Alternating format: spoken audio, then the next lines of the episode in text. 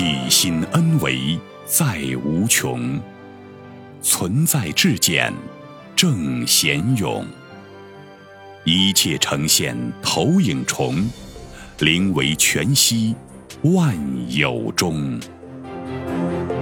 大家好，欢迎收听由全息生命科学院 F M 出品的刘峰老师分享合集，播音张婉琪。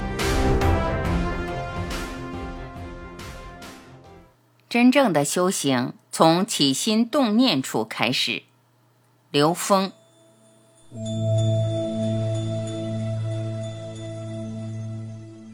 问：今天早上老师讲了如何突破这个三维世界，讲到了修行可以持咒，可以参禅。现在我想问一下，具体怎么做呢？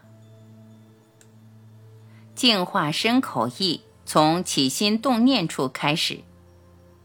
达照法师：实际上修行用功，真正开始修是在你的第六意识上用功，也就是在你的心念上开始用功。本来说修行是在三个方面的，修改你的行为叫做修行，行为包括身业、口业和意业。身业有杀盗淫，口业有妄言、绮语、恶口、两舌，意业有贪嗔痴，这十种恶业要把它修改过来，所以修行就是修身口意三业。但身业和口业的源头是意业，就是你无心做错事，那个就不算犯错，心没有想到要做坏事，做了那个坏事也不算坏事。我们真正的修是在你的意业上，在你的起心动念修才算有效，真正的源头上改变。最快的当然是你的思想转换，观念转换，一转换你的想法就整个改了。如果没那么快，那我们就通过持咒、参禅等各种方法，本来是胡思乱想的，那你现在通过持咒来改变自己。当你的心真正跟咒相应的时候，就是身口意这三业同时相应，效果是最好的。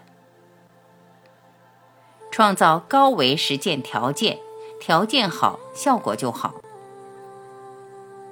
刘峰：其实持咒诵经它是高维实践，如果你的高维实践条件好的话，它的效果就好。像我们在读《道德经》的时候，我们当时要求手三阴、手三阳打开，然后端坐或者站立，你的整个经络是通畅的状态。然后你眼睛看的时候，眼根被摄受；你燃一根香，鼻根被摄受；你的口念出来，你的耳根被摄受；然后你用下丹田发力，整个身体被摄受，它完全按照同频在共振。所以这时候你的身口意完全在当下合一。为什么诵经在禅堂里面，在不同的道场里面它有仪轨？诵经的时候的仪轨真正能做到身口意三业相应的这种状态。当然了，刚才师父说你在其他的方面用功了，只有好处没坏处，你起码摄受一个也管用，但是最好身口意三业相应。能量的同频共振，相信加专注。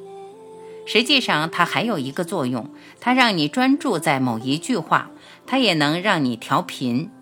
这个调频效果就像我们刚才说的，你习惯性的能够专注，给自己一个好的指令，可能马上就把你带到那个境界去。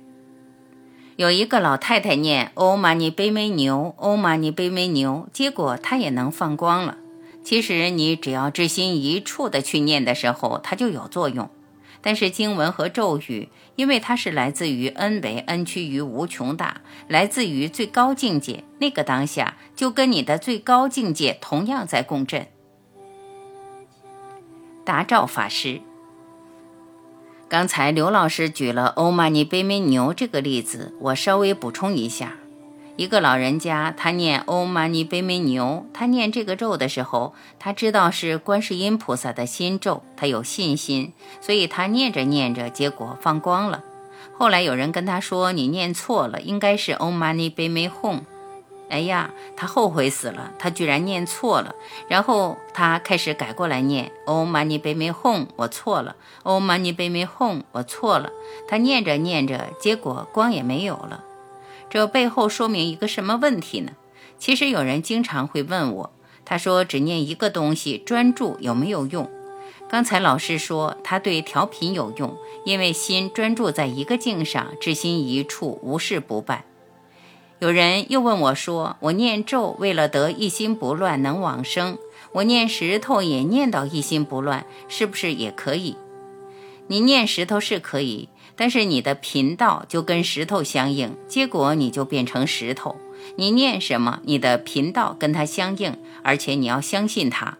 所以这个老人家他念 Om Mani Padme Nu 的时候，关键是他背后的信心，他的信心是相信观世音菩萨的心咒，所以每念一句都跟观世音菩萨的心咒相应，因此他念这个也会放光，念到一心不乱。后来他为什么不放光了？因为他念着觉得自己是错了，所以老是想到错的，反而光没有了。这就是一个同频共振跟不共振，区别就在这里。我稍微做一个补充。刘峰，对，您讲到一个核心的特别重要的概念，就是一切的存在和发生都因能量波的同频共振，所以你跟哪个层次哪个能量波去同频共振，那个生命的状态就会发生，那就是生命的实相。当你跟最高境界的智慧产生同频共振的时候，你就真的能见到生命的实相。谢谢。